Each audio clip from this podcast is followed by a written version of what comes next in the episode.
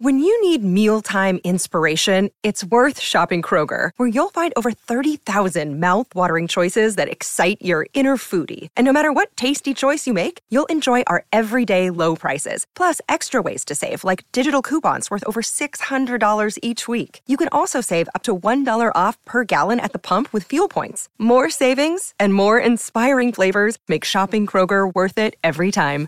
Kroger, fresh for everyone. Fuel restrictions apply. Can you give me like Chat GPT's best and worst pickup lines? So when I first went into ChatGPT and just asked for some pickup lines, it gave me things like, Are you a magician? Because every time I look at you, everyone else disappears. I mean, I guess it might work if you appreciate a really bad dad joke. That is Heather Tal Murphy, who writes about tech and business for Slate. And regular listeners to this show have been introduced to ChatGPT, the AI chatbot whose plausibly human sounding conversations have made it a big hit. Plus, it turns out it can write some really cheesy pickup lines.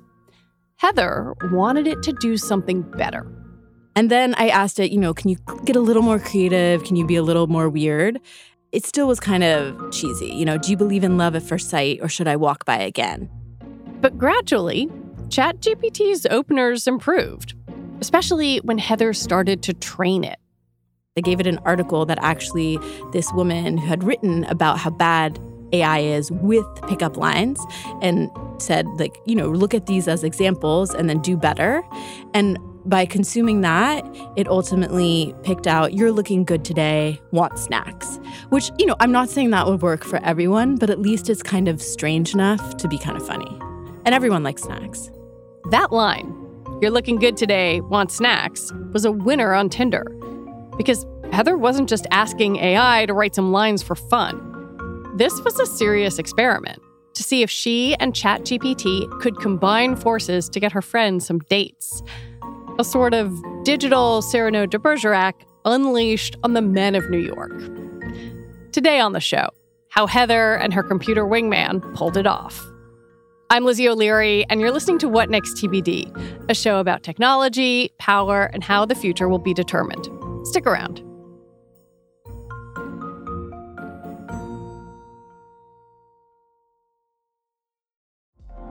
Apple Card is the perfect cashback rewards credit card. You earn up to 3% daily cash on every purchase every day. That's 3% on your favorite products at Apple, 2% on all other Apple Card with Apple Pay purchases, and 1% on anything you buy with your titanium Apple Card or virtual card number. Visit apple.co slash card calculator to see how much you can earn. Apple Card issued by Goldman Sachs Bank, USA, Salt Lake City branch. Subject to credit approval. Terms apply. Hey everybody, it's Nilay. I've got some huge news. Decoder is moving to Mondays and Thursdays. We're adding a second episode to the show. On Mondays, we'll have our classic interviews with CEOs and other troublemakers. I think we're going to have to start having conversations about how do we pay those jobs that can't be done by AI. And on Thursdays, we'll be explaining big topics in the news with Verge reporters, experts, and other friends of the show. There's a new generation of people on the internet. Google search has always sucked for them. So, you know, there's no reason for them to be loyal. They can just go to TikTok. This is going to be really fun. I'm very excited about all this. So go subscribe wherever you get your podcasts now. Heather hasn't been on the apps for a long time. She's married and has been with her wife for a dozen years. But she has lots of friends who are single and mm-hmm. complain about how horrific online dating is, how much time and effort it takes for a sometimes questionable payoff. So, not so long ago, Heather saw a tweet that gave her an idea. It was a tweet from a guy who was trying to meet men on Grindr. And when he was on Grindr, he realized this guy that he'd been chatting with was actually a bot. He'd actually created a bot. and people were really mad on Twitter about this. You know, a lot of people are like, this is the new low in online dating. But the guy himself who was tweeting about it didn't seem that bothered. He seemed to kind of think it was funny. And I was curious. So I just, I reached out to him and asked if I could talk to the guy who created the bot. And I did talk to him. And what kind of was interesting to me about it was, it wasn't maybe what you think. Like you hear some guy created a bot, you know, a chat bot to date for him on Grindr. Grindr is known as being a gay hookup app. You're kind of thinking, oh, he's kind of a creep. But actually, at least in his explanation of it, he was kind of trying to do the reverse. He felt that Grindr was like a really overly sexual place for his comfort. There's a lot of guys who just wanted to hook up, would send him dick pics, would send him really vulgar propositions like within the first couple messages. And so by creating this chatbot, and he's a he's an engineer, so he has these a little more capabilities than I have in some of this stuff. He was able to kind of help himself speed things up and weed out people who he just didn't want to go on a date with. Heather thought, why not try to make something similar? Figure out if there was a way to reduce some of that swiping, scrolling, and messaging on Tinder and Bumble. She wasn't sure it would work, but she was curious. I wasn't convinced that AI or ChatGPT could do something so much better than people. At the same time, like interacting with people on these apps is a very specific type of communication that I was just wondering like, would it give us some ideas? What would happen? Um, how convincing would it be? Would it make us think of something that we might not have thought of if it was, if we weren't operating with it? And so she roped in a friend we'll call Sam. Sam's a straight woman, around 40. She knows Heather well and trusts her. They're the kind of friends where you talk about what you want and don't want in a serious romantic partner, or even just a casual date. She's tried a lot of things and she's very open, but she just hates the apps. She's gone on some dates, some have been okay, some haven't, but more than dates, she spent years like on the apps and and them not even turning to dates, just feeling like she was wasting her time. And so she'd really just kind of given up on them. So when I offered her like I'm going to deal with this for you. You don't have to deal with it. I'm just going to take over. You know, as much as it might have been nice if I had done this for someone who I didn't even know, that is a very particular yeah. dynamic. And so um, it was helpful that this person trusted me enough to kind of run with it. So she was really not very involved when I just took over. I had like, you know, to create her profile, to start the whole thing, and just set her up on some dates.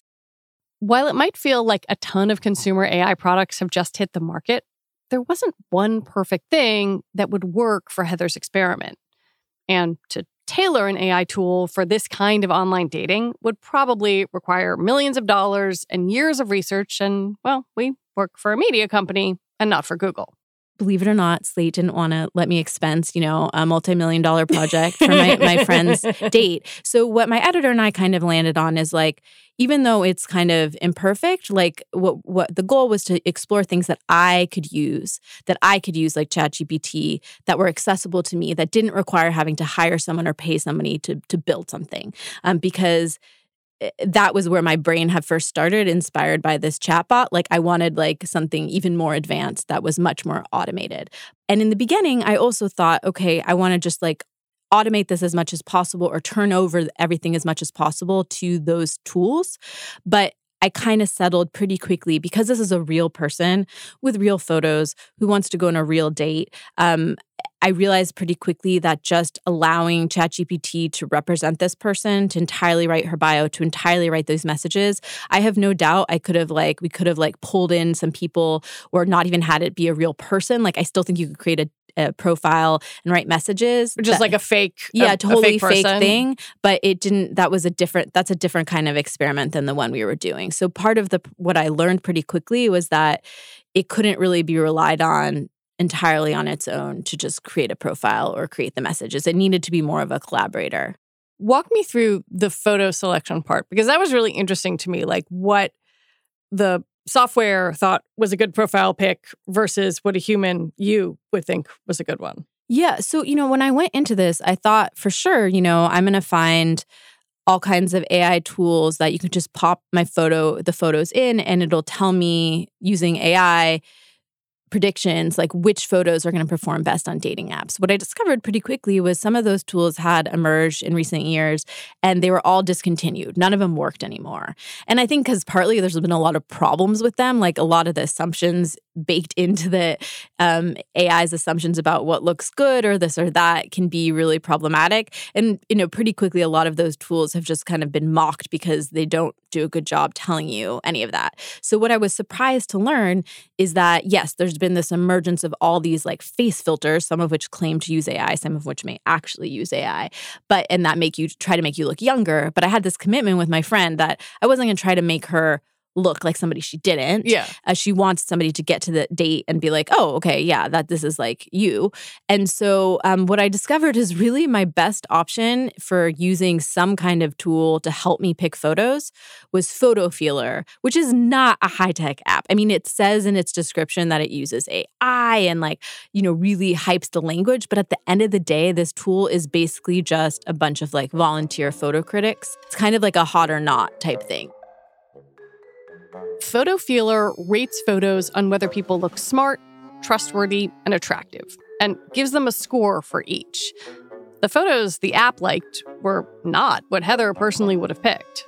I mean, I jokingly, but not jokingly, put like my main takeaway was not to wear sunglasses. I mean, that honestly was one of my takeaways. It's like, I never thought about it before, but like, I'd have these beautiful photos of Sam, and anytime she was wearing sunglasses, it would get a poor rating, and all the notes would be like, don't wear sunglasses, which is fair. On dating apps, you want to see people's face. But my other real takeaway, because of the way this all played out, is just to be careful of averages, you know, which of course we already know. But if I had tr- entirely trusted the guidance of this tool, I'm also a queer woman. Obviously, my views of like what my friend looks good in is going to be different than these men who are thinking about like what looks good on a dating app. So I also was curious, like, what people would find attractive. So there were some differences. Just like I saw, thought certain attra- photos were great, they thought certain photos were great that I didn't like as much. But then you know, they didn't like, for example, this one photo where she was laughing and she had a hand over her face and she was in this in front of this enormous platter of sushi. But I I noticed even though like the overall number was low-ish, there was a lot of enthusiastic comments on it. And I liked it that she was laughing and looked happy. And I was glad I included it anyway, because later, one of the guys she went on the best date with, he specifically mentioned that photo in his opening line. And so, yeah, I don't know. Like, you know, the, the takeaway there is like, obviously, don't listen too much to what these things tell you. When we come back, ChatGPT tries to write like the queen of rom coms and fails utterly.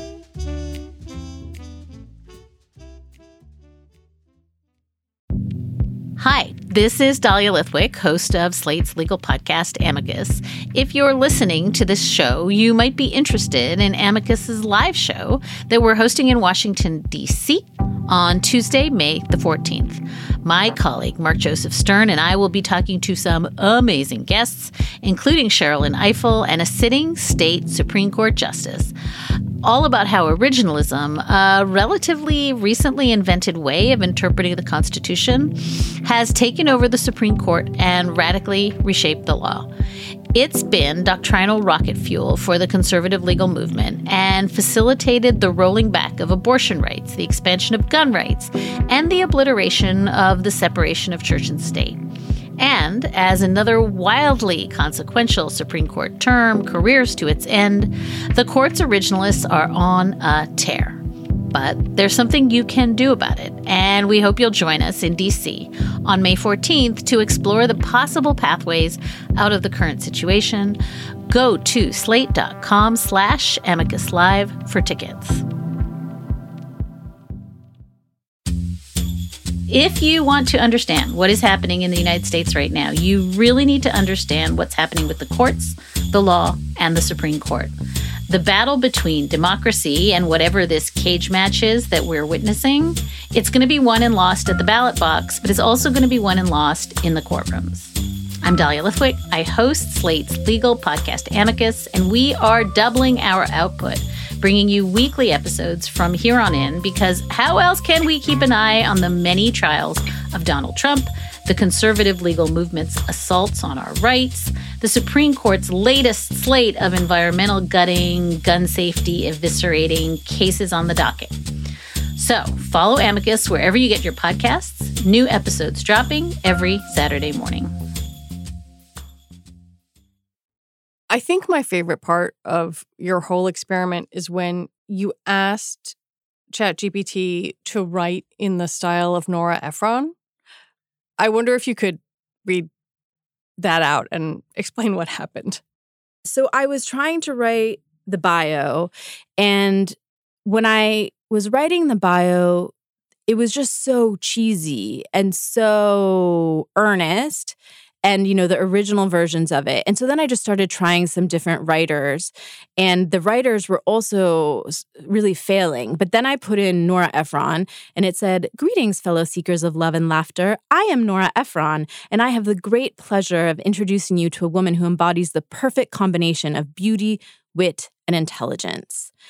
And what was so strange about that is like I started to realize that certain writers, if you put something in and said, write this bio in the style of this person, it would write it in the style of that person. But if you wrote certain people, it would say, I am Nora Ephron, or like, I am David Sedaris, or I am this person. But then other people, it like knew to do their style. And so I feel like I, Nora Ephron would have been appalled by that line. I know. But that was the other thing. The, even the things where it tried to write it in their style, it really wasn't in their style. It was kind of just a way I started to realize that putting right in the style of these people it yeah it was not as that successful and so i start i asked it like whose style do you actually know how to write and it gave me a list and then of people it knew best. And then I started to pull from those people, even though like, like George who? Orwell isn't probably somebody that I would typically turn to for a dating app it knows George Orwell. It knows Hunter S. Thompson. It knows honestly a lot of like dead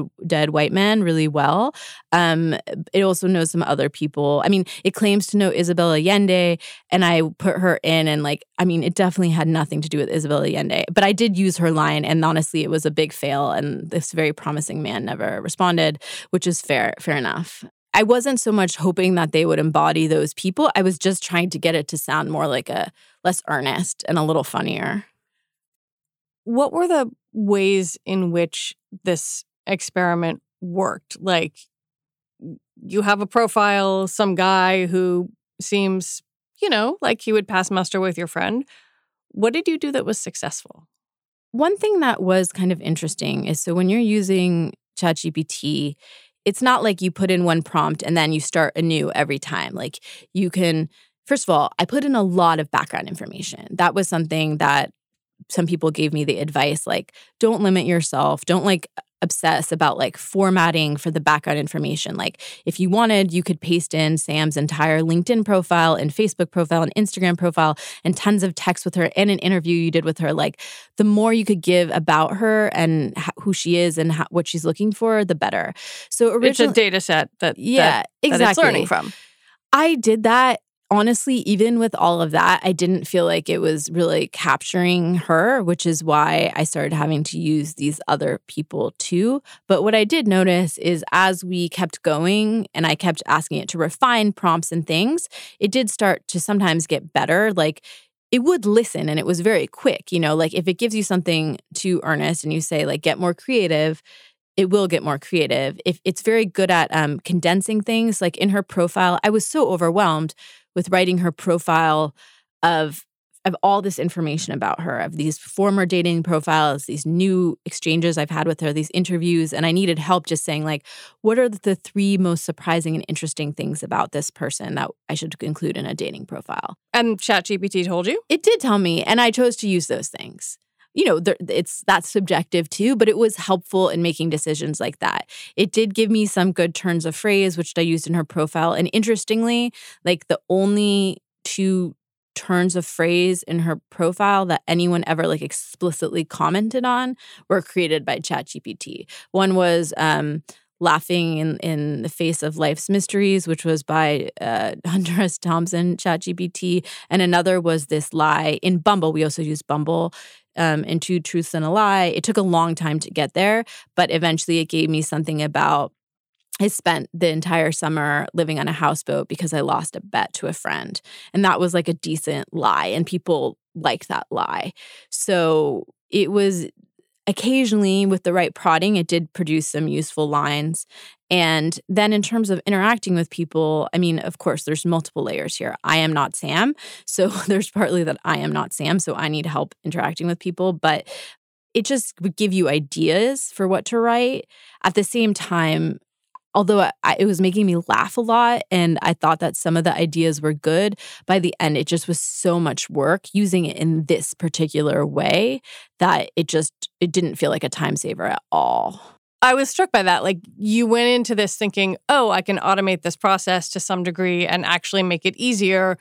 That does not feel like that's what happened it did not happen for me. You know, since then, people have reached out and said, like, look at this dating app over here, or look at this service over here. We're like figuring out how to incorporate ChatGPT into things in a more automated way. Or look at this over here, like these people are using AI in their matching in a different kind of way than you explored. And so I have no doubt that it that we will continue to see more and more things that figure out how to make some of this faster whether it'll be better, you know, I don't know. But no, in the way I did it, it definitely was not super efficient. It's not impossible to imagine that the people on the other side of this experiment, the unsuspecting men, might be annoyed to find out they've been duped by AI. But both Heather and Sam were careful to be gentle and not be jerks. And the dates, which really happened, went well. They were great. I mean, that was a really surprising and nice thing. I w- we were both a little worried because there's a lot of layers here. I'm working with ChatGPT to set up these dates and interact with these people. And so we were both concerned about like how would it be disclosing this thing. So one thing that fortunately in both cases that went over just fine and it went over well. The guys were cool with it. They were cool with it and they one one of them was stunned but then she told him more about it and he laughed. It helped that he and i had very or he and chatgpt had had very few back and forth interactions. There was very little that had been exchanged. And then the second guy he had some questions and then it became kind of a conversation point. The dates were good. She had two good dates you know she came away from it feeling like she would go out with both of those people again. Both of those people were interested in going out with her again. So that was great. I mean, can I credit that to my very unscientific method of collaborating with ChatGPT? you know, there's also just this element of trying to do this quickly and i think that was a piece and then also an element of like having your friend involved which is can be very helpful but sure chatgpt was helpful in the fact that it did enable some things to just move quickly. There was one other thing Heather couldn't automate, which she wished was possible a kind of filter for who to swipe on. I'm sure some programmer listening can do it, but she had to try the old fashioned way. I had to kind of try to come up with some rules for swiping that that were consistent. And that was really challenging. But at the same time, that was kind of helpful because it did probably push us to consider people that we wouldn't have considered for her otherwise. What were the rules? So, for example, I would never swipe right for anyone who didn't have two lines in their bio. That sounds really basic, but you'd be amazed how many people on these dating apps haven't bothered to write even a line in their bio. They also could not be against having children. We prioritized a sense of humor, prioritized speaking multiple languages. So there were just certain things that were helpful. And so it was just helpful to have a rule because even if I was just swiping as her friend, I think I would have been like, oh, this person looks great. And then oh, but they say they don't actually have a bio, even though they have these other things filled out. It might have been tempting to swipe hmm. right for them. And so it was just helpful to have some kind of rules like to to go off of. I mean, thinking about this from a AI or machine learning standpoint, like I could conceive of a a future where those rules, right, those data points that you have laid out, where you could write a program saying like only select people with these characteristics.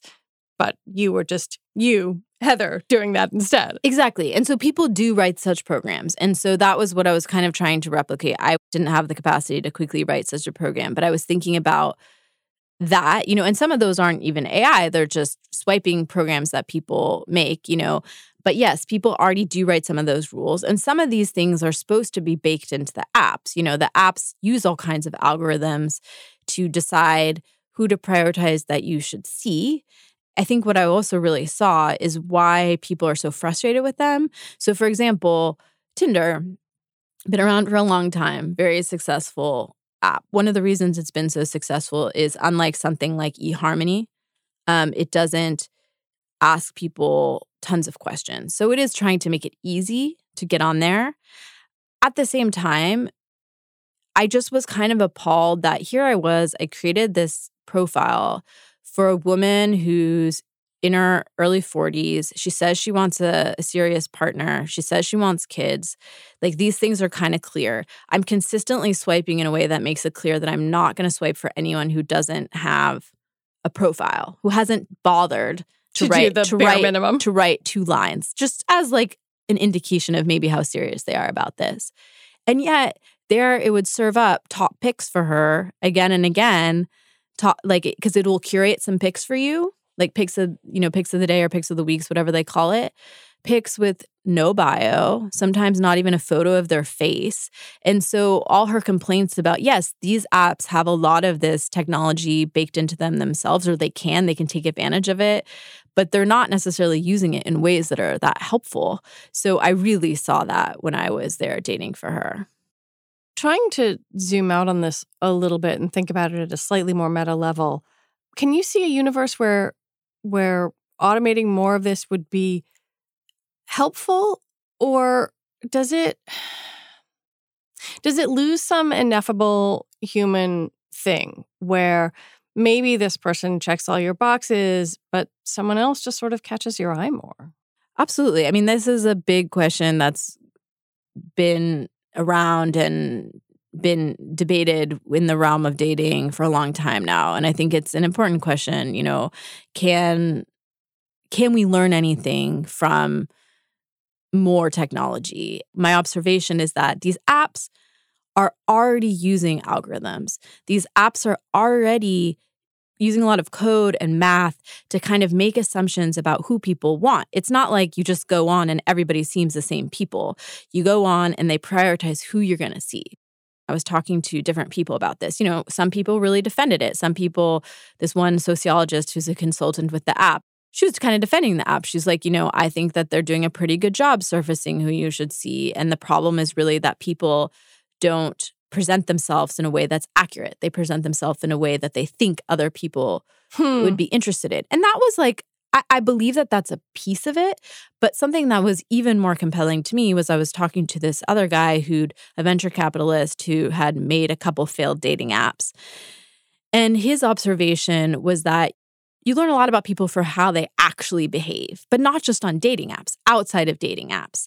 And there are ways to create prediction models. He had tried to do some of this and it failed, but prediction models that use types of data about even things like in his idea was like even things like Netflix, like what people consume on Netflix and how often, and train it on all these different kinds of data. And then look at couples that have very successful relationships and try to build predictive models. I'm not saying I believe that that's going to um, predict all couples, but I think that predictive models that use more data about how we live our lives, it does make sense to me that some of those could be a little more revealing than models that are so heavily based on how you behave in the dating apps. Because right now, a lot of what the dating apps use to determine who you should see is based on how you've swiped in the past and how you've interacted with people in the past. Not all of them, but a lot of them do. And so it just does seem like there's ways to use some of this stuff that gets outside of that because that's just going to help you like repeat the same patterns over and over and over again and play into the same assumptions over and over again about who likes who. Heather Tal Murphy, thank you for your reporting and for talking with me about it. Sure, my pleasure. Happy to talk to you about it. Heather Tal Murphy covers business and tech for Slate. And that is it for our show today. What Next TBD is produced by Evan Campbell. Our show is edited by Jonathan Fisher. Alicia Montgomery is Vice President of Audio for Slate. TBD is part of the larger What Next family, and we're also part of Future Tense, a partnership of Slate, Arizona State University, and New America. And if you like what we are doing here, I have a request for you. Join Slate Plus. When you become a member, you get all your Slate podcasts ad-free. So just head on over to slate.com slash whatnextplus to sign up. All right, we'll be back next week with more episodes. I'm Lizzie O'Leary. Thanks for listening.